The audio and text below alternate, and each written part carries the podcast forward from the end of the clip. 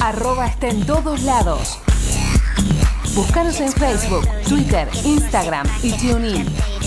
Radio arroba, generando contenidos. Fin del espacio publicitario. Seguí escuchando Radio arroba. Compartimos la misma sangre, gritamos hasta las lágrimas los mismos goles, sufrimos las mismas derrotas, heredamos la misma historia. Nos infla el pecho la misma mística, disfrutamos la misma gloria.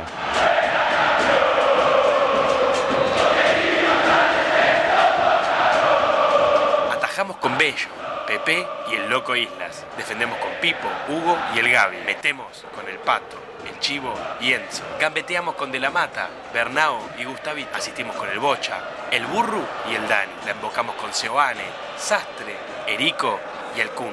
Tenemos el mismo orgullo rojo. Con la conducción del Lobizón Pérez y el Coronel Brizuela. La producción del Loco César Cáceres. Ya comienza Orgullo Rojo.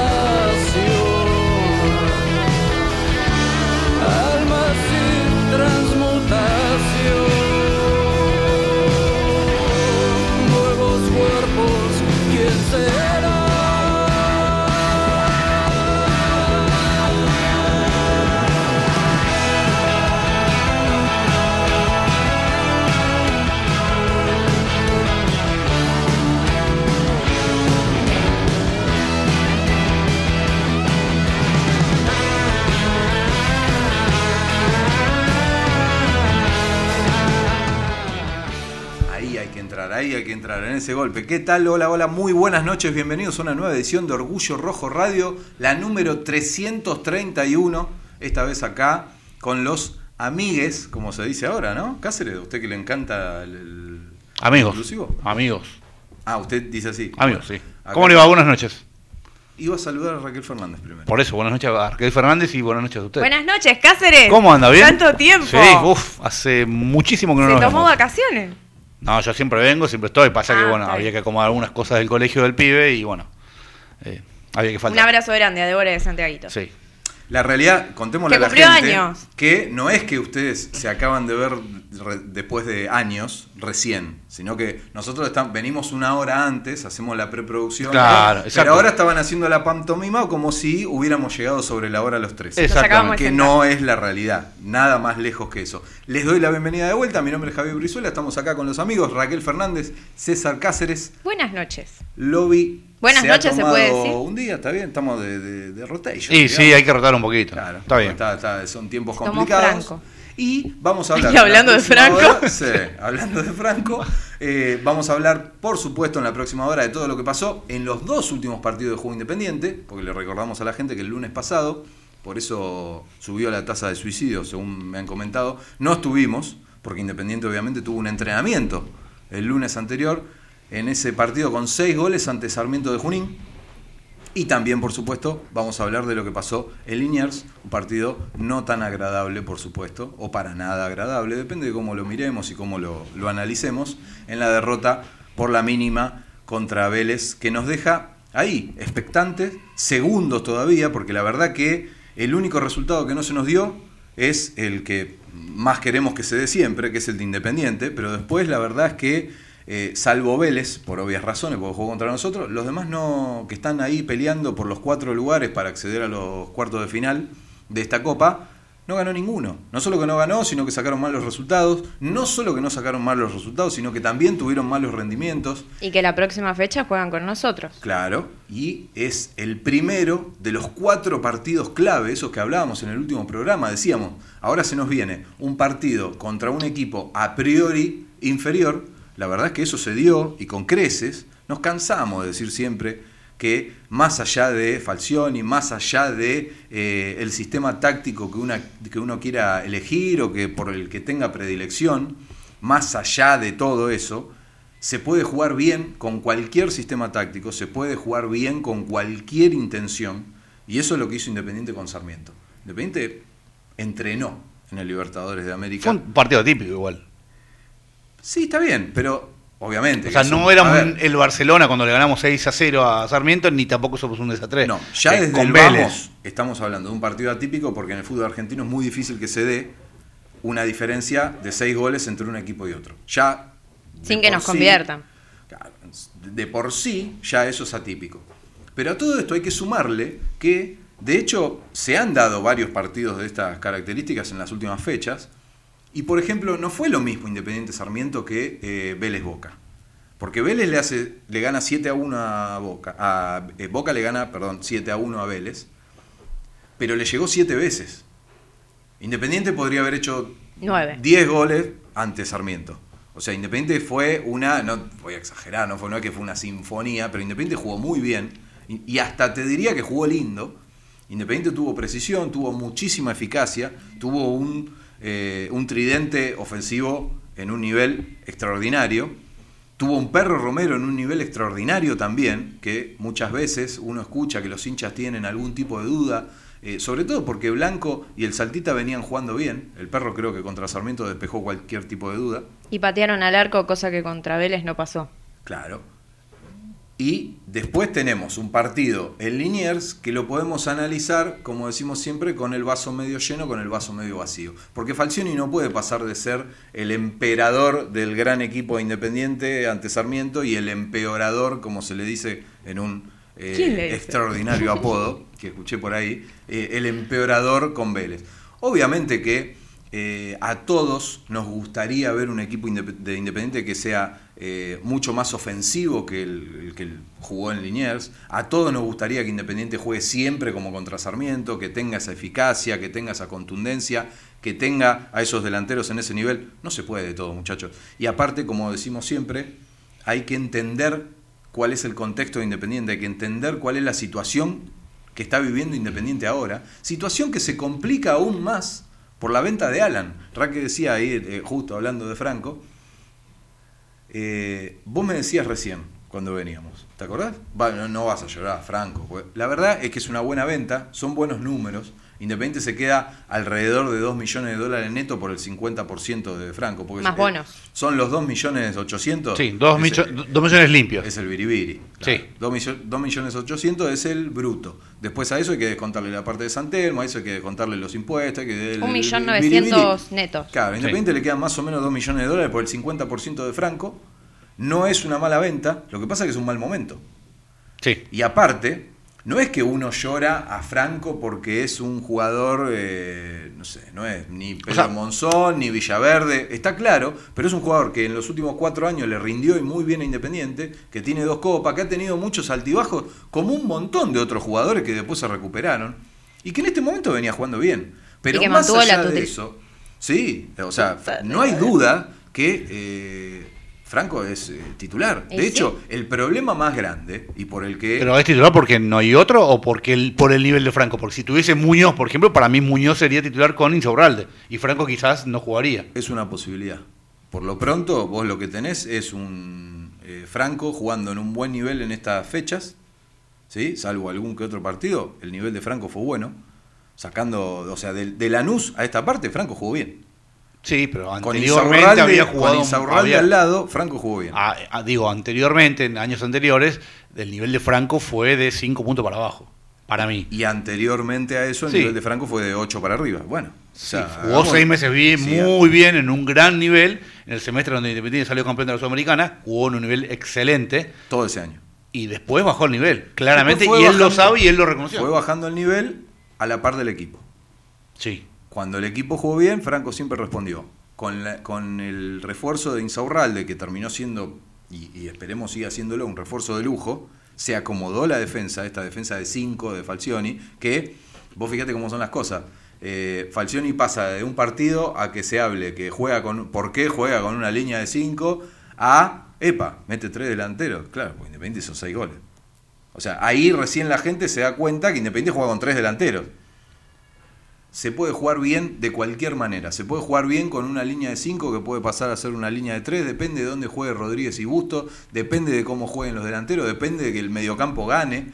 Si vos tenés a un perro en el nivel del otro día, si vos tenés a un Menéndez, a un Palacio en el nivel del otro día, y tenés a Silvio, que la que le dan eh, linda, y no tanto, porque Menéndez se la tira atrás, te la acomoda al lado del palo haciendo un pase a la red, bueno, ahí se facilitan las cosas y pasa a ser, como decía, el, gran emperador del equipo que juega con tres delanteros eh, a un partido en el que no se te dan las cosas, que perdés injustamente y pasa a ser, como decía, el empeorador que juega con línea de 5 y por qué la línea de 5 y bla, bla, bla. Si vamos a hacer los protestontos, la verdad es que Independiente no le conviene. Independiente hoy tiene esto, Independiente hoy es esto, es lo que venimos diciendo desde que arrancó el torneo. Independiente está pagando en cuota todos los electrodomésticos de la casa y con lo, el puchito que le sobró se compra el Morphy y eso es lo que es Independiente hoy. La verdad es que si alguien cree que nosotros le tenemos que exigir campeonato a el Saltita, a, a- Velasco. a, a Barreto, a Velasco, el- y la verdad que a mí me parece que están equivocados. A lo mejor todos crean que son unos fenómenos, que no importa que sean pibe, que no importa que Independiente le deba hasta a, a la madre del que vendía chorizo a la vuelta de la cancha. La verdad es que a mí me preocupa el contexto y me parece que las prioridades en este momento de Independiente, por lo menos de acá a fin de año hasta que asuma otra comisión directiva, eso es lo que yo espero, que ordene un poco las cosas, que haga una inyección económica, me parece que la prioridad es sacar puntos. Hasta acá Falcioni lo viene cumpliendo y con creces. No solo que viene cumpliendo eso, sino que hay partidos en los que Independiente juega bien, como contra Sarmiento, y además demostró estar a la altura en los partidos que perdió. Porque vos sí que Sí, salvo el partido con Vélez, es con, con, con Lanús, de la primera a altura fecha. del partido con Lanús. O sea, es el mismo rival que te había hecho tres goles en 25 minutos, eh, pasando un papelón eh, un par de semanas antes. ¿eh? Sí, Es se había un, ordenado. es un rival que te viene ganando todos los partidos en los últimos años. Se había y vos le jugaste con menos equipo que el, que el anterior. Se había ordenado un poquito y Hay bueno, aguantó y perdió. todos los contextos. Eh, Independiente estuvo a la altura de ese partido, lo perdió, lo jugó mal, nos preocupó a todos porque era la primera fecha y uno siempre se ilusiona, siempre le pones el- el- eh, la mejilla al equipo, siempre te ilusionás porque somos hinchas y vivimos de eso. Cáceres no, Cáceres vive de chorear en el Estado, pero los otros, los hinchas vivimos de ilusiones y la realidad es que después Independiente jugó más o menos, pero fue evolucionando, fue sacando resultados y el que diga que lo de Falcioni eh, no es positivo hasta acá y se equivoca. Vos decís, que se equivoca. vos decís por lo de la venta de Franco que sí, seguramente no es el momento. Eh, lo que pasa es que me parece a mí que el jugador ya hace un tiempo largo que se quería ir. Sí. Había manifestado en la primera oportunidad donde tenga la chance de irse a hacer una diferencia económica, quizás, o no, o cambiar de aire porque ya no, no, no quería seguir más. Eh, di- lo dijo públicamente que se quería ir, que esperaba Pero una también hubo oferta. jugadores que dijeron que se querían ir e hicieron cosas para irse, cosa que no pasó con Franco. Fue el caso, por ejemplo, de eh, Barco, que si bien le está dando mucho a Independiente, aún no estando en la institución, digo, cuando llegó el momento de que se quería ir, faltaban los entrenamientos. Sí, sí, se, se plantó y dijo, no juego más y no juego más y me voy. Entonces creo que es valorable también lo de Franco. Jugó hasta el último partido. Sí, y bueno, y hoy... Franco, obviamente, Alan no se va por la puerta de atrás como un montón de No. jugadores, como un montón de compañeros de la Sudamericana y otros eh, que no se fueron por la puerta grande, que no se fueron con una venta, que no se fueron con esta comunión con la gente que obviamente va a perdurar y va a hacer que Alan en el momento que le pinte, si es que le pinta, volver a Independiente, va a tener la puerta abierta. Eso no se da con todos los jugadores y eso para nosotros, los hinchas, es un alivio. Eh, no solo por, por el- la entrada económica, que es importante obviamente. Más que- en este que- momento. que- más en este momento, porque Independiente, a ver, no va a poder incorporar si no paga algunas deudas que son urgentes. Independiente está eh, mal económicamente. No estoy haciendo ninguna eh, novedad, no estoy diciendo ninguna novedad, no estoy adivinando nada. O sea, Independiente está así. Por eso digo que las prioridades son otras. A mí me parece que a la hora de analizar el partido del otro día, Da, para mí da mucha bronca el partido del otro día, porque Vélez llegó una vez, ¿cómo no te va a dar bronca? Una Y de vez pelota parada. de pelota parada y te gana el partido. Independiente Sí, claro. jugó bien el primer tiempo, el segundo tiempo se quedó un poquito, pero no merecía perder ni loco. eh, y Vélez te llega una vez con una jugada de tiro libre y, Y esa pelota en el palo Y la pelota en que el nos palo. a todos. Vos sabés que. Para mí- Vos sabés que yo me compré una mesa que tiene eh, un vidrio arriba. Que le puse un vidrio arriba. Una linda mesa me compré. ¿La rompiste? No, todavía no pude ubicar la vieja. Si yo ubicaba la vieja, Se rompía. rompía la mesa Sí, nueva claro. en el travesaño de blanco, porque le pegué una piña a la mesa. Tengo que, porque voy a romper una mesa que me compré. Eh, la verdad es que obvio que nos da bronca, obvio que eh, es injusto el resultado del otro día, pero creo que esas son las cosas que tenemos que tener en cuenta para analizar lo que pasó. Independiente estuvo a la altura del partido, estuvo a la altura del rival, estuvo a la altura de cómo llegó, porque Independiente enfrentaba como líder de la tabla del grupo en realidad eh, al otro líder. Independiente estuvo a la altura de ese partido. Y, la verdad que eso es tampoco, valorable. y Vélez tampoco lo pasó por arriba, ni Vamos mucho a, decir, menos. vamos a decir, me gustaría que Independiente ataque como después de que le hicieron el gol. Y sí, hermano, pero Independiente es esto y tiene este técnico. ¿No se acordó un poquito este tarde de atacar? Porque También después- entró tarde Pero Velasco. Para que- mí entró tarde Velasco pero, también. Pero es muy, es muy ambiguo eso. ¿Por qué decir que se acordó tarde de atacar si hasta el gol de Vélez, Vélez no había llegado e Independiente se había comido cuatro goles? Mm, ¿Cuatro? Estoy Bueno. exagerando. Déjame la Bueno, Dos, tres. eso, o las, sea. chances, las chances claras del partido las había tenido Independiente. Me parece que Entonces, había- ¿por qué decimos que Independiente se olvidó de atacar? Independiente ataca sí. Independiente elige anular al rival primero y después tratar de lastimarlo, robar y atacarlo. Le salió muy bien en algunos partidos, le salió bien contra Newell's en un gran primer tiempo, le salió bien el otro día contra Vélez, lo que pasa es que no tuvo eficacia. Sí. Si Independiente hubiera metido la, la- la de ya de entrada, la de Palacio, lo- en el mismo minuto que contra Sarmiento, tuvo una chance similar. La quiso acomodar al segundo palo, esta vez no pudo. Si Independiente hacía ese gol y le ganaba 3 a 0 a Vélez, no es una locura lo que estoy diciendo. Eh, nadie, se iba, nadie iba a decir, Independiente se olvidó de atacar. Lo estamos diciendo porque no se dio el resultado. Pero si vos te pones a pensar en que Vélez te llegó por primera vez a los 38 del segundo tiempo, era el líder de- del grupo y estaba jugando en Linier, y me parece que. No, no, porque aparte no estaba jugando con el equipo del, del todo lo del 2002. Cuatro claras, dice el señor Carlos Pérez. Dos de Palacios, una de Silvio que no llegó y una de Blanco. Bueno. No, pero la de Blanco es después del gol. Claro. Yo, yo hablaba Sí. del momento en el que eh, Vélez hace el gol. Eh, la realidad es que las claras habían sido Independiente. O sea, Independiente no había sido el dominador porque no tenía la pelota, pero ya sabemos bastante de fútbol como para entender que el que tiene la pelota no siempre es el que domina el juego.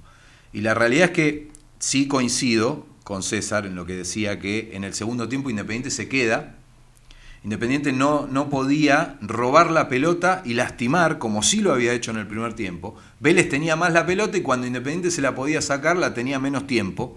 No estaban tan precisos Palacios y, Menéndez. No, no podía ganar como ganó Silvio en el primer tiempo. Yo entiendo a la gente que critica a Silvio porque a veces no juega bien o porque a veces lo ven medio tosco o porque le falta velocidad. La verdad que es claro que, Silvio no es un jugador eh, veloz, eh, no es uno de, la- de las características o de las virtudes que tiene, pero hay que ver también cómo juega Independiente y qué hace Silvio en ese contexto. En el primer tiempo Silvio se enganchó bien, Silvio ganó varias veces de arriba, es importante Silvio y no jugó mal, jugó bien el primer tiempo. En el segundo tiempo no, se le dieron las cosas, pero porque el equipo también es el que hace eh, dónde se para.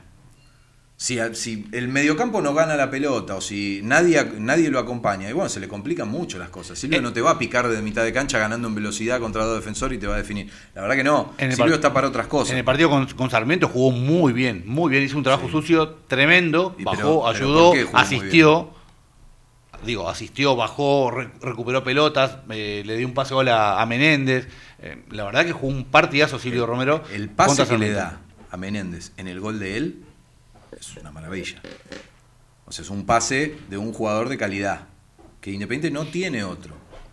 Eh, y después, bueno, o sea, Menéndez se la devuelve, como decía, un poquito más atrás, y él le da un pase a la red maravilloso. El gol de Silvio es hermoso.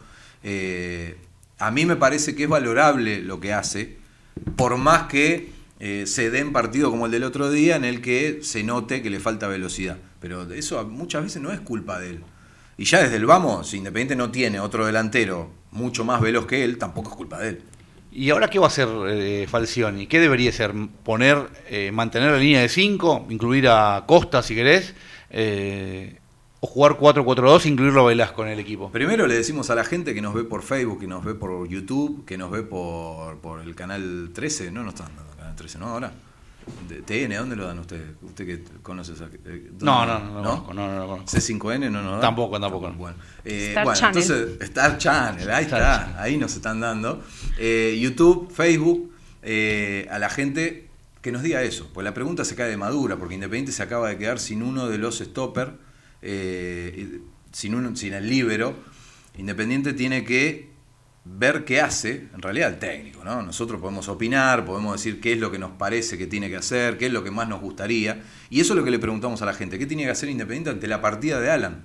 Independiente se queda sin un defensor clave, quizás no tanto por el rendimiento, sino por lo poco que tiene Independiente en cuanto a cantidad y lo mucho que necesita, porque está jugando con una línea de 5. Independiente necesita tres centrales. O sea, Independiente le faltan centrales y juega con tres centrales. Bueno, entonces se complica la cuestión.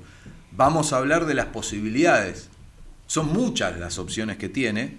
Lo que pasa que todas esas opciones, o la gran mayoría, son inventos. Porque no hay una, una solución. No es que eh, Dios no quiera, pero se lesiona Bustos y vos decís, juega Cis, listo, ya está. ¿Entendés? No hay mucho que pensar ahí porque estás cambiando 4 por 4 Es un jugador que estás poniendo de suplente, que sabes que rinde en la posición en la que juega.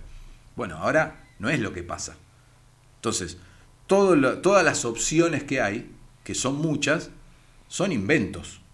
O sea, son es armar un rompecabezas. Sí, pero si cambias pieza por pasa. pieza, pones a Costa en lugar de Franco, ya está. Y Es mantenés zurdo, línea de Costa. 5. Le encanta a Cáceres Costa. No, pero digo, sé qué te- a, no hay a mí- muchos A mí me encanta el nombre. O sea, Digo, Ayrton. Ayrton, mal. Maravilloso. Crack. Maravilloso. Si no, puedes jugar en línea de 4, lo que pasa es que con línea de 4... Es más, lo banco a Falcioni y se dice, lo puse a este porque se llama Ayrton. Si, jue- si viene jugando banco. bien con línea de 5, capaz no quiera cambiar el sistema y decir, Sería lógico. voy a jugar con línea de 4, no. Capaz que dice no, prefiero mantener la línea de 5 que viene funcionando bien y no sé, llego a esperar a Velasco, pero pasa que Velasco en el banco me parece un, un desperdicio. Velasco tiene que jugar sí o sí. Bueno. el otro día entró para mí tarde. Es lo que, es Viene lo de recuperarse también. Viene, viene de- a recuperarse una lesión de COVID, está bien todo, pero... A todos nos pasó, ¿no? Que estábamos eh, puteando porque no entraba Velasco y, Y- cuando entró dijimos, la puta. Pero perdió a algo". los 33 perdió, entró. Perdió dos Lo- pelotas, bien. A los 33, para mí era el cambio en el, en el Sí. inicio del segundo A los 10. tiempo. A mí, O a los 10. a mí lo que me parece es que coincido en que tardó en hacer cambios, Falcioni, eh, pero me parece que él que tendría que haber salido, es el, o sea, el cambio que tardó en hacer es el del Saltita, que pedía salir a gritos. Estaba cansadísimo. Blanco tendría que haber entrado mucho antes. Sí. Me parece que ese es el cambio en el que tarda. Después sí, claro, todos queremos ver a, a- a Velasco adentro porque es de lo mejor que tiene Independiente, porque es el jugador más desequilibrante. Ahora vos mirá qué loco esto. Yo estoy diciendo esto, y no sé si les habrá pasado, pero yo al menos empecé a evaluar y dije, a ver Menéndez, a ver Palacio, y es, una gran noticia esa. Sí. Porque son dos jugadores a los que Independiente quería regalar hasta hace... eh, hasta ayer. Bueno, pará, pero Palacio ¿Sí? se quería ir a Newell, quería continuar a Newell. ¿Pero eh, por qué se quería ir Palacio a Newell? no Porque si- acá le hacíamos fila para putearlo, por eso se quería ir a Newell. Falcioni lo convenció. O Sí, sea, está- esa se la tenemos que dar al entrenador. Eh, Menéndez, si bien, había tenido, si bien había tenido un buen semestre ya con Pusineri, que es una de las tantas soluciones que siempre mencioné, que para mí Pusineri había dejado al irse, y no problema como Besacheque, eh, ¿cómo va el, el aprendiz? De- Después decime. A ver, ya te digo. No sé, ¿eh? capaz que está perdiendo 4 a 0, pero eh, la, la realidad es que volvemos a lo anterior. Independiente tiene varias opciones, o Falcioni tiene varias opciones. Una es buscar un reemplazante de Alan adentro. ¿Sí? Eh, ¿Quién puede llegar a ser? Cuando digo adentro, es en parte del plantel de primera actual que está jugando. ¿Sí? ¿A qué me refiero con esto? A que puede retrasar a Regui y probarlo, a ver cómo rinde como stopper, y pasar a Barreto como líbero. Barreto tiene condiciones para ser líbero porque eh, no es tan alto, porque es rápido, porque es muy bueno y fuerte en el- cruzando y en el mano a mano. Me parece que quedó clarísimo el otro día las limitaciones que tiene Sergio Barreto, estoy hablando, eh, con la pelota en los pies. O sea, a la hora de, trasladar y a la hora de, pasar la pelota, Barreto tiene bastantes complicaciones. ¿Puede jugar como líbero? Me parece que sí. Hay que ver si Arregui puede jugar como stopper. Es una, es una de las posibilidades. Otra posibilidad puede llegar a ser eh, probar a Asís como stopper. Otra posibilidad, eh, alocada, ¿eh? Esto no es información, esto son posibilidades, hay que ver qué hace Falcioni, que va a probar, tenemos entendido, mucho en la semana. Otra de las opciones puede ser eh, hasta el perro Romero, probarlo. El perro Romero ha jugado en Brasil mucho tiempo como número 4. No jugó como stopper, nunca, según tengo entendido. Ahora, las características que tiene con la posición hacen que uno pueda imaginar que tampoco sería una locura tremenda probarlo, a ver qué onda. De hecho, en muchísimos partidos él lo que hace es pararse un poquito adelante de los dos centrales. Bueno, esto más o menos la misma función, nada más que te tenés que poner atrás. Alguien me va a decir, sí, justo lo mismo, nada que ver. Bueno, está bien, pero no es.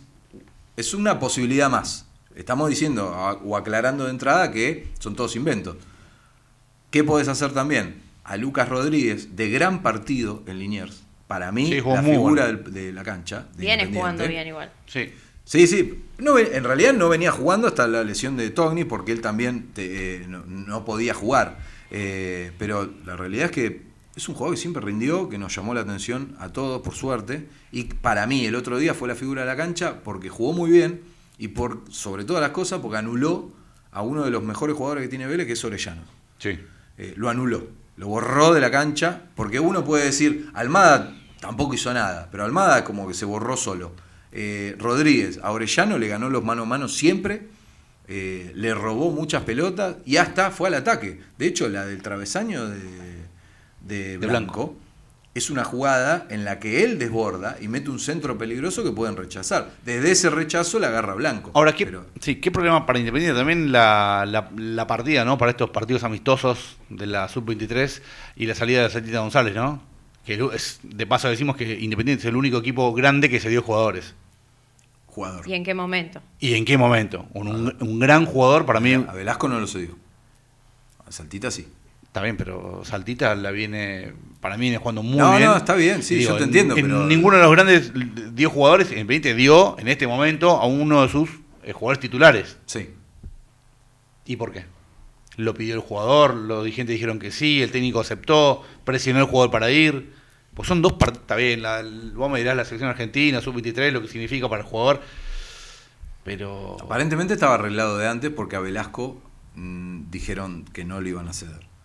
En un momento el Saltita no era tenido en cuenta, o no, no, no era titular. De hecho, empezó jugando el Tucu. Se ganó el puesto solo, ¿eh? Tucu Hernández. Con el gran Eh, rendimiento que tiene.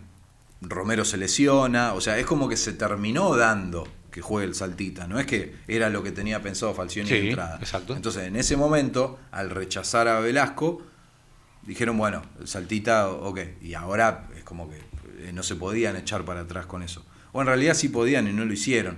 La verdad que yo no veo mal que un jugador se pierda un partido para que tenga experiencia en la selección. Yo siempre eh, voy a estar de acuerdo o me va a dar lo mismo. No voy a decir, eh, ¿cómo lo dieron? al Sal-?". La verdad que para, eh, para Lucas es una experiencia maravillosa. Vestir la camiseta de la selección, ir a Japón a jugar con la selección.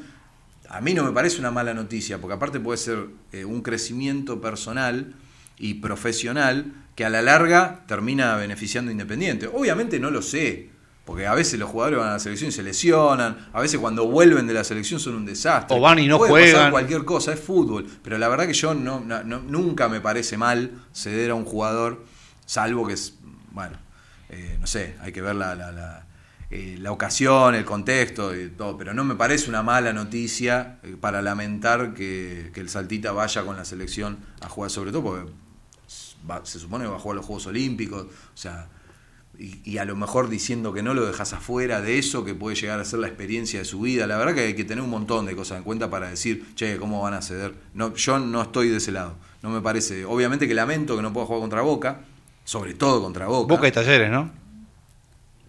Lo de Talleres no es seguro, hay que ver. Está yendo a Japón, no es que está yendo a Uruguay. Eh, la verdad que no se sabe. Puede llegar a estar contra Talleres, pero no se sabe. Contra Boca seguro se lo pierde. El Saldita no va a jugar. Eh, Hernán Paz dice Brizuela hincha de la selección. Eh, también soy hincha del Saltita y de, de todos los jugadores independientes y de Independiente. Repito, es probable que esta experiencia eh, le termine saliendo bien a Independiente también. ¿Cu- ¿Cuántos jugadores hay que se venden por, por eh, que se terminan vendiendo porque jugaron eh, muy bien los Juegos Olímpicos? Quizás hubiésemos llorado más a Velasco si se hubiese ido para Claro, este bueno, partido. Ahí es otra cosa. Ahí estás hablando, me vas a decir, está dando vuelta alguna media. Sí, está bien. Sí. Eh, está bien. Pero claro, a Velasco ahí es como que, eh, o pediría que, como negociarlo, digamos. No, a ver, este partido no te lo doy, pero llevarlo a los Juegos Olímpicos, vemos otro. La verdad que todo, todo es charlable en el fútbol. Pero no, ahí no soy tan terminante. Pero Saltita, la verdad, a mí me decís que el domingo, en vez de Saltita, juegue Blanco. eh, ¿Y que la perro? verdad que mucha diferencia no, no veo. Y Me- me- no, no, para en serio. Nada, repetime eso porque me, me levanto y voy a, voy a buscar la nota. Dale. Pero El- el, el- nivel general, vos me decís, ¿en serio? a nivel general no. ¿Te Está- parece está un paso lo adelante, mismo Saltita Blanco es que titular? Ah. Pero no me parece que está, eh, no sé, Para un emparche. jugando Tagliafico y entra eh, Villalba. No me parece esa diferencia. O sea, me parece que si vos me decís, sale Saltita, entra Domingo Blanco, bueno, tampoco cambia demasiado. Y, eh, repito, y le estás dando una experiencia al pibe que puede ser inolvidable, que puede ser superadora para él y que le puede llegar a venir bien Independiente. Si, a- si Independiente vende al Saltita en 10 palos verdes porque la rompen los Juegos Olímpicos, ¿qué van a decir? Los que ahora están protestando porque no juega contra Boca. No sabemos si eso va a pasar. Escúchame, em, dejame mandar un saludo a. y no sabemos, claro, no podemos hacer futurología. Yo qué sé. Cambiómelo. Ah, pero ¿y ¿qué Entonces, sabemos? Yo estoy llegando ahora porque, el programa. porque Saltita González es un gran jugador, para mí uno de los mejores del plantel, la está rompiendo en el Independiente, se fue a jugar La está dos partidos. la está rompiendo en Pa- Independiente. Para mí en este ¿Sí? equipo es titular indiscutido, indiscutido, indiscutido. Una cosa que sea titular indiscutido y que otra cosa que la está rompiendo. Bueno, para mí la está rompiendo y es titular indiscutido. Franco es titular indiscutido y según vos eh, eh, estás Ah. contento porque se No, va. yo no estoy, no estoy contento, pero tampoco le agradezco el título de la Sudamericana, le agradezco el título de la Surubabán, el, el gran nivel que tuvo en un momento, pero después hemos perdido algunos partidos por culpa de Franco. Digamos todo también. Coincido con vos, ¿eh? cuando tenga ganas de volver de un par, dentro de un par de años, va a volver, la gente lo va a recibir bien, tiene las puertas abiertas y está todo bien. Es lo que se merece. Pero, sí, pero si hoy se va, a mí, la verdad, más allá de que eh, es titular en el equipo, buscaría una alternativa y bueno, aparte si el jugador se quiere ir, ya está. ¿Qué, qué vas a hacer? Si tiene la cabeza en otro lado, no. Hace rato está. se quiere ir, sin embargo seguía jugando y lo estaba haciendo bien. Bien. Hay un montón de jugadores también que quieren irse y si les aparece una oportunidad como la que le apareció a Alan de, la Liga de Yankee o de donde es carancho sea, se van a ir. Y sin embargo vos o no lo sabés o... y, están jugando y están rindiendo y lo están haciendo bien. Dejame mandar un sa- un saludo a Sebastián, no sé si es Cabañas o Cabanas, acá el señor Carlos Pérez me dice que es- está escrito Cabanas. Eh, manda un saludo grande a la hinchada del Rojo desde San Diego, California. Está escuchando el programa en este momento. Un abrazo para toda la gente que está por ahí. Bueno, déjame que voy a la También a toda la gente de Argentina que nos está Sí. escuchando, que están participando. Pero bueno. Hay mucha gente que dice, ¿cómo lo ven a Sosa? Milton por Sosa ya.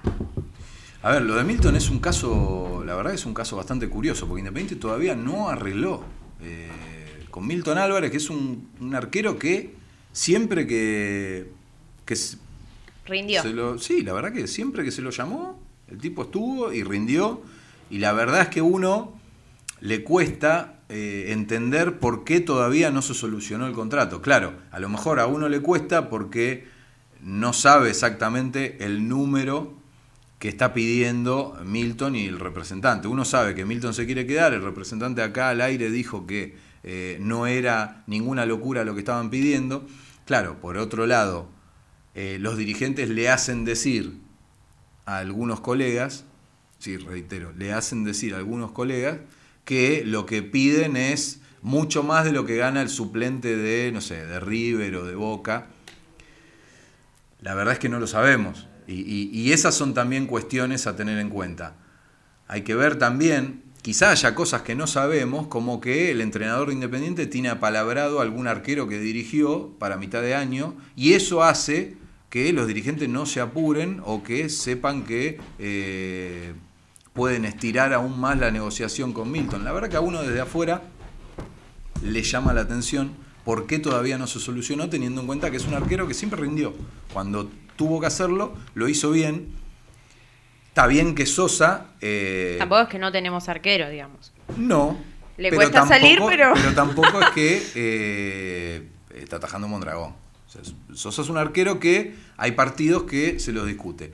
Siempre... Y otros que eh, no. claro, nos ha salvado más de una vez.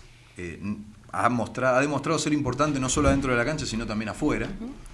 Eh, eso lo han reconocido muchísimos de sus compañeros. Pero una cosa no quita la otra. O sea, la realidad es que Independiente debería haber arreglado con eh, Milton Álvarez, algo que todavía no pasó y no terminamos de entender bien por qué. Quizás lo sepa la gente de la oposición. Habría que preguntarle y por qué no decírselo o trasladarle la pregunta a Fernando Montenegro, a quien tenemos en línea. ¿Qué tal, Fernando? Buenas noches, ¿cómo te va? Hola chicos, ¿cómo andan? ¿Todo bien, vos? Bien, muy bien, muy bien. ¿Y cómo está la, la- la oposición en Independiente? Recién hablábamos de algunas preguntas que eh, no tienen respuesta. Eh, la última o lo último que estábamos comentando era lo de Milton Álvarez, que todavía, si bien eh, nos da la impresión de que es eh, un arquero con el que la institución tendría que arreglar, porque respondió cada vez que se lo solicitó, eh, todavía no lo hizo. Esa es una de las tantas preguntas que tenemos que no tienen respuesta. ¿Cómo está la oposición con ese tema? Con el tema puntual de Milton Álvarez podemos hacer una apreciación que tiene que ver, así, futbolera, digo. Yo coincido con ustedes, creo que es un, un arquero que cada vez que le ha tocado le ha tocado jugar, lo ha cumplido muy bien y creo que no su rendimiento no dista mucho del arquero titular o de, quien es titular hoy, ¿no? Eh, bueno, pero hay cosas que no se entienden. Este club es eh, una contradicción constante. Eh, recordemos que habían arreglado con, con, este arquero y a los 15 días lo, citaron para decirle bueno que no se le podía cumplir lo que le habían ofrecido en primer término. esto lo podemos trasladar a, a, yo, al juicio de Verón. O sea, Verón nos demandó por 6 millones 200 mil dólares y el club independiente no contestó la demanda. O sea, no contestar la demanda nos deja al, borde de perder el juicio. No significa que vayamos o que tengamos que pagar esos 6 millones 200 mil dólares, pero nos quita la posibilidad de defendernos, de, producir pruebas y oponernos a los argumentos del demandante, en este caso el jugador. Lo, lo de Verón, corregime si me equivoco, pero según lo que yo tengo entendido, lo de Verón es algo así como cuando a uno lo echan del trabajo, que agarra un abogado y le dice, vos tenés que pedir esto, esto, esto, esto, y después ve, vos pedí de más porque después hay tiempo para bajar. Eso es lo que pasó con Verón y al no haber recibido ninguna respuesta por parte del club, es como que eh, termina diciendo, epa, ¿qué, ¿qué, onda? ¿Me lo van a pagar al final? O, y la verdad es que Independiente queda en un compromiso con el que eh, no tendría que haber estado, de haber eh, respondido en tiempo y forma en primer término de haberle pagado el salario que había acordado. Bueno, pero eso ya no había pasado.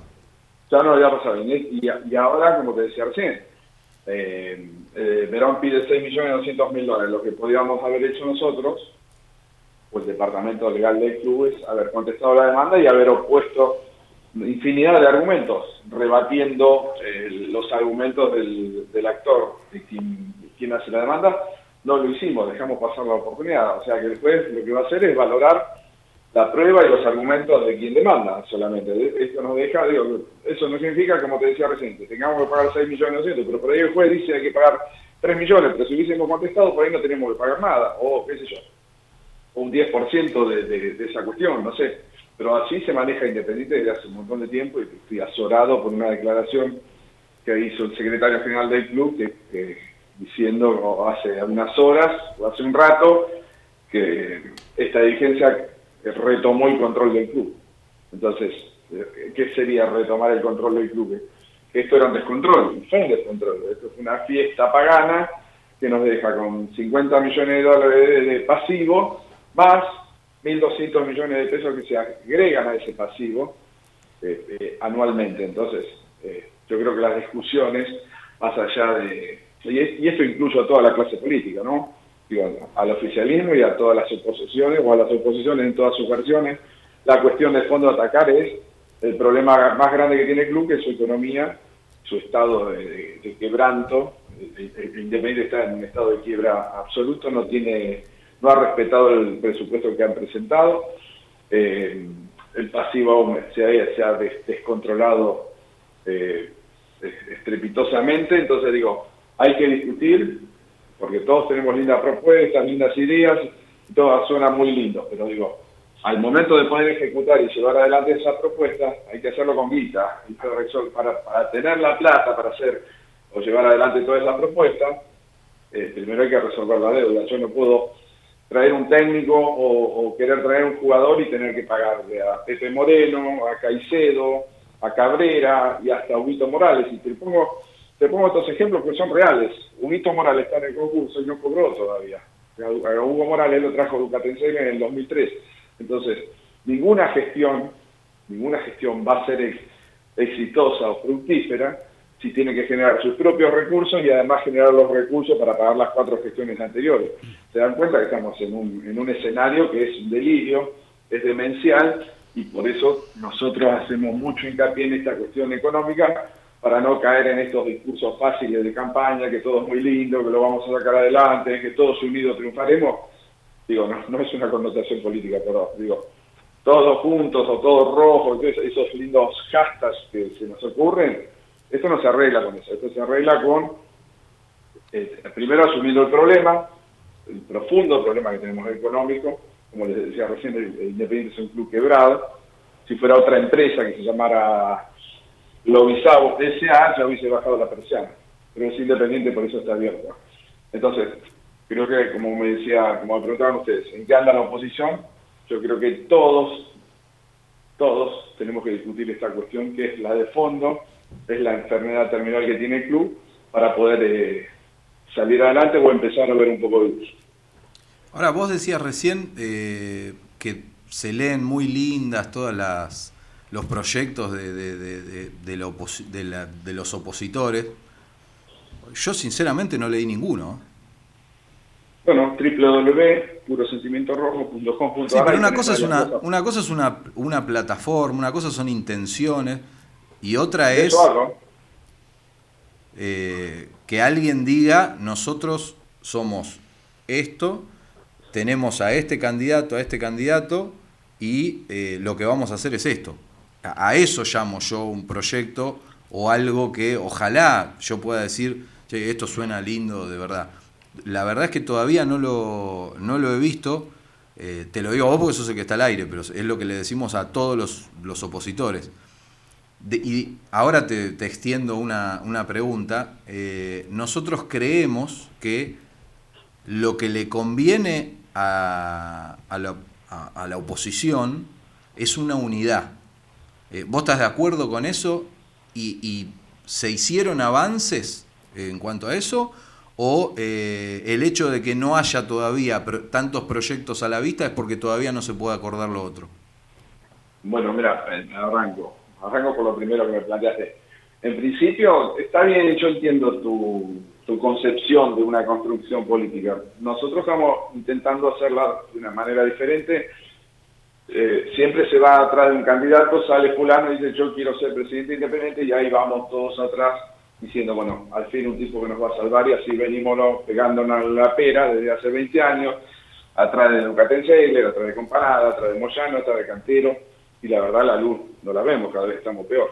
Entonces, lo que hace falta acá desde nuestro humilde punto de vista, es lo que decías vos. Está bien, pero en, un orden diferente. Un proyecto serio, que con políticas a, a, 20 años, qué vamos a hacer con la economía, qué vamos a hacer con el fútbol profesional, cómo lo vamos a manejar con un manager o con el, el Brujo Manuel, qué vamos a hacer con el fútbol amateur, qué vamos a hacer con el marketing, cómo lo vamos a manejar, o sea, cómo le damos seriedad, cómo eh, revalorizamos la marca. Eh, los sponsors que eh, va teniendo Independiente todo este tiempo son lamentables, no son dignos de la grandeza ni de la historia de Independiente y la verdad, comparado con, con los que tienen otros otros equipos grandes, eh, nosotros tenemos eh, niveles quizá hasta de Nacional B, Camino Protegido, el presidente de Camino Protegido es el vicepresidente de Independiente, es, una cosa insólita e inadmisible, pero bueno, así estamos hoy. Eh, con respecto a lo que vos me decías, yo creo que una cosa es la, la realidad y otra cosa es lo ideal. Lo ideal sí, tenemos que unirnos todos, suena muy lindo, pero yo creo que hay que pasar, hay que poner una línea porque lo que ha pasado en estos últimos 20 años, hay responsables y hay muchos responsables. Hay responsables directos y hay responsables indirectos. Cada uno sabrá, desde el punto de vista que tenga un poco de, cariño y ubicarse y decir, bueno, yo fui parte de esto, pude haber hecho más y no lo hice, bueno, dejemos que se renueve un poco la clase política de Independiente, porque si no somos los mismos 200, 300 tipos que estamos desde hace 20 años, con la misma metodología y con los mismos resultados. Ahora, no significa que ser nuevo no admitas esas prácticas. Acá no es, no es, que yo hace cinco minutos estoy dentro del club y llego y digo, bueno, me tengo que juntar con la gente de Comparada, con la gente de Ducatenseiro, porque tenemos que ir todos juntos. ¿Para qué tenemos que ir todos juntos? Cuando se dice tenemos que ir todos juntos porque conviene electoralmente, porque junta más votos y porque tenemos que sacar a los moyanos del club. Yo creo que esa cuestión eh, desde lo conceptual no, no la comparto, no la compartimos, por lo menos en mi espacio, porque acá no hay que ir en contra de Moyano a sacar a Moyano, sino a sacar a, a Independiente de flote, no a sacar a Moyano. Ganar la elección tiene que ser un medio, no un fin. Entonces, si vamos juntos o nos juntamos un matrimonio de conveniencia solo a los efectos de no dividir votos y porque nos conviene electoralmente, al día siguiente de ganar la elección tenemos que gobernar. Y para gobernar, primero tenés que tener eh, confianza, no en la gente que te vas a subir al Titanic, está entrando el agua por todos lados y lo que menos eh, uno pretende es eh, levantarse de una mesa y tener un puñal en la espalda, digo, digo, y lo digo de manera por ahí eh, que suena cruda o dura, pero es la realidad, o sea, eh, tenés que, hay que subirse a manejar un, un, club que tiene muchísimos problemas. Entonces, lo primero que se, hay que, como un equipo de fútbol, vos podés tener los 11 mejores jugadores, pero si están peleados, se llevan eh, como el culo, el equipo no va a funcionar nunca. Fernando, Fernando, ¿por qué se suspendió el Zoom de la semana pasada? Bueno, yo creo que hay cosas o principios que habíamos establecido que no se respetaron. ¿Como cuáles? Por ejemplo, por ejemplo, la filtración a la prensa. Dijimos, vamos juntémonos, empecemos a charlar, esto no trasciende. Y trascendió por todos lados. O sea, en un momento, desde nuestro espacio, dijimos, bueno, aclaremos por qué se suspendió el Zoom. Y íbamos a, a, hacer una aclaración de la suspensión de un Zoom que nosotros no habíamos anunciado que se iba a hacer. Entonces, digo, en las cosas mínimas están los detalles. Entonces, si vamos a hacer algo, hagámoslo serio, no juguemos escondido entre nosotros, porque si no, todo el mundo trata de sacar ventaja en esa pavada que la verdad no suma para nada. Y la suspensión del Zoom tenía que ver un poco con eso, decir, bueno, así no, porque mañana, mañana tenemos que sentarnos con, no sé, con Mercado Libre a ver si podemos conseguir el sponsor o tenemos que hablar, no sé, con, un manager o con el que se le ocurra, digo, redondo, con cambiazo, y ya, manejándonos de esta manera, de, una manera baja, o sea, tratemos de ser un poquito mejor y de elevar un poco la vara, porque si no, eh, estamos convirtiéndonos en lo que decimos combatir, ¿no?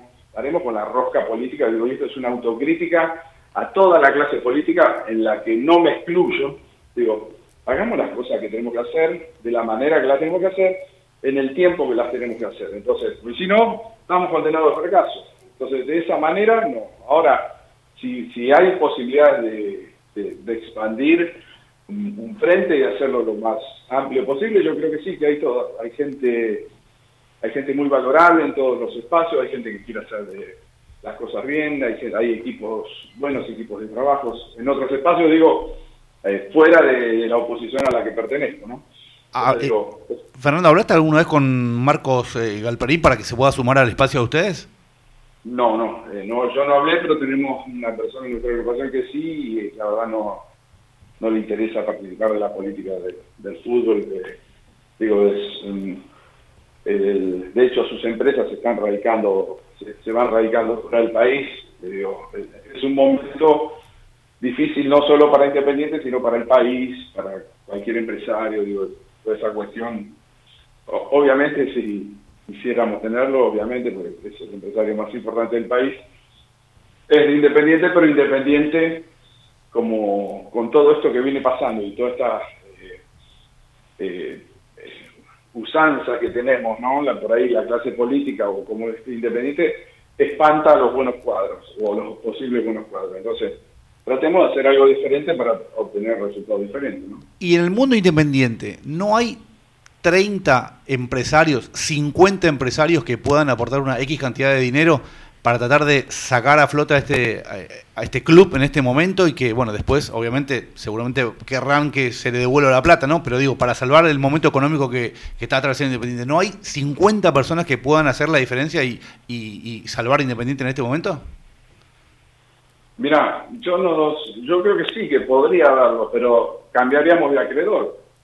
O sea, dejamos de deberle a los que le debemos para deberle a esos 30 empresarios. Eh, yo no veo muy, no vislumbro una, voluntad de, digo, de, de, gente que es empresario de poner plata porque sí, o para salvar a Independiente, para que la administre, no sé, 20 tipos, 5 o 10 que no conocen y que tienen que confiar a ciegas eh, después de que todo el mundo viene eh, pegándosela en la pera, ¿no? Digo, eh, no es tan fácil, sería, yo creo que es una utopía, es una, es una idea buena, pero es, resulta utópica porque, como decíamos recién, en este contexto de este país, de, de, cómo se maneja todo, de cómo la clase política avala todo, o sea, vale todo con tal de llegar, hoy tengo estos principios, mañana tengo estos otros, digo, yo, yo te digo, vos tenés 5 millones de dólares, los pones en Independiente en manos de cinco tipos que no conoces, y yo no creo que los pongas, pero bueno, pues vos decís, es decir, por Independiente sí, pero empezás a ver que eh, tu plata, tu esfuerzo, tu trabajo, y por ahí el, la salud económica tuya y de tu hijo eh, la estás poniendo en manos de, gente que no conoces y que por ahí, bueno, en este tema del fútbol también termina siendo muy eh, muy efímero, ¿no? Donde, donde te encontrás con, con gente que sale a jugar al, al, al grande T con, y revoleando millones haciendo apuestas con, no sé, si querés te nombro a Cecilio Domínguez o a Gaibor, entonces, y, y por suerte no vino el peruano que no recuerda, Cuevas, digo, Cuevas no hubiese, no hubiese salido unos 15 millones de dólares más, no sé hoy dónde estaríamos. Gracias a Dios alguien dijo, bueno, que no venga. Pero bueno, así está manejado todo, eh, yo creo que el contexto es muy difícil, pero bueno, eh, hay que encarar el problema de fondo, como te decía recién, la parte económica y hay que tomar eh, decisiones drásticas para cortar con esos 50 millones de dólares de mochila y sobre todo con ese déficit operativo que yo te decía recién de, de 100 millones de pesos que Independiente pierde todos los meses. Fernando, lamentablemente se nos acaba el programa. Eh, obviamente la seguimos cuando quieras. Sabes perfectamente que tanto vos como todos los, los frentes opositores eh, y todos los que integran el espacio político independiente tienen los micrófonos abiertos de Orgullo Rojo. Eh, yo, la última cortita que te quiero hacer para terminar el, programa es, eh, ¿ya tienen definidos los candidatos? No, no, estamos, no tenemos definidos los candidatos precisamente porque tenemos todas las posibilidades de, o queremos agotar todas las instancias de eh, agrandar el frente que tenemos hoy con auténticos rojos y lista roja, podrían agregarse otros otros espacios, podríamos sumarnos y, hacer un, y después esa discusión de los cargos, el candidato, los candidatos, creo que viene como, como una cuestión añadida a esta primera donde tenemos que, tiene que haber primero coincidencia en los diagnósticos y después en las soluciones. Bueno, Fernando, muchísimas gracias. Como te decía recién, la seguimos cuando quieras. Un abrazo gracias grande. A ustedes, gracias a ustedes. Un abrazo. Era Fernando Montenegro de eh, Puro Sentimiento Rojo, una de las agrupaciones que eh, integran el espacio político independiente. Es la agrupación de Greenback para el hincha. Sí. ¿eh? la reconoce de esa manera. Muchas Eh, críticas, pero pocas propuestas, a mi Sí, parecer. eh, a ver, estamos más o menos en la misma de siempre. Eh, una cosa es decir, los sponsors de Independiente son una vergüenza. en pero no tenemos a quién traer. Lo sabemos todos.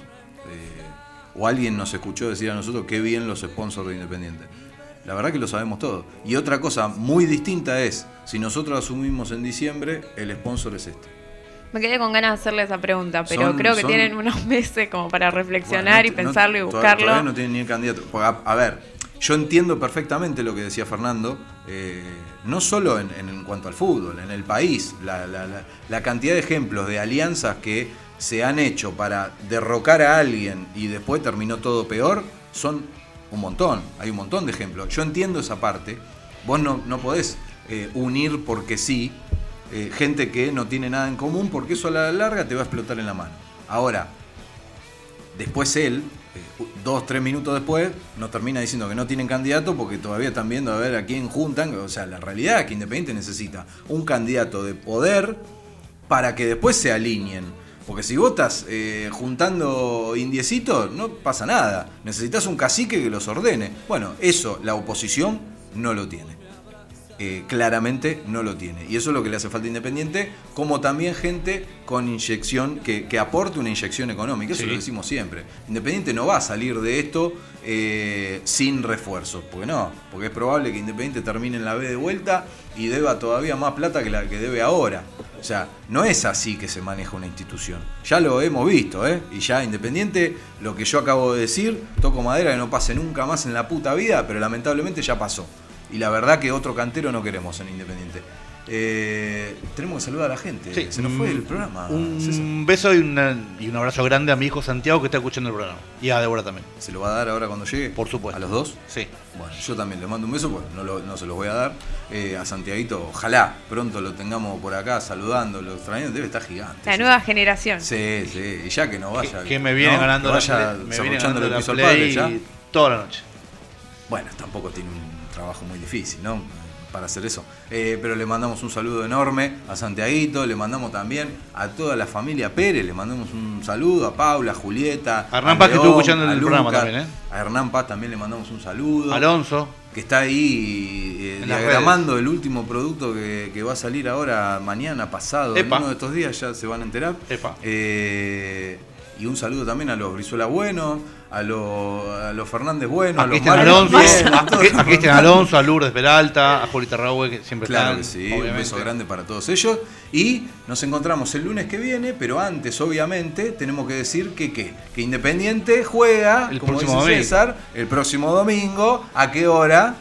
Dígalo usted. a las 9 de la noche en el Libertadores de América contra Boca, el partido, a mí, y putéenme, es el partido que más me importa. O sea, es el partido que yo quiero, o sea, el partido que prefiero que Independiente gane, bueno, es el del domingo. Ojalá Independiente pueda revertir eh, en cuanto a la placa lo que pasó en Liniers, ojalá que Independiente pueda ganarle a Boca y pueda, porque ya no, no vamos a mitad de, de campeonato ya, César. Independiente está segundo todavía. Son cuatro los que juegan cuarto de final. Sí. Independiente está en carrera todavía. Ojalá que pueda ganar el clásico para dar más confianza. Ojalá que pueda jugar bien y ojalá que en vez del empeorador vuelva a ser el emperador que juega con tres delanteros. Vamos rojo todavía. Chau y hasta el lunes que viene.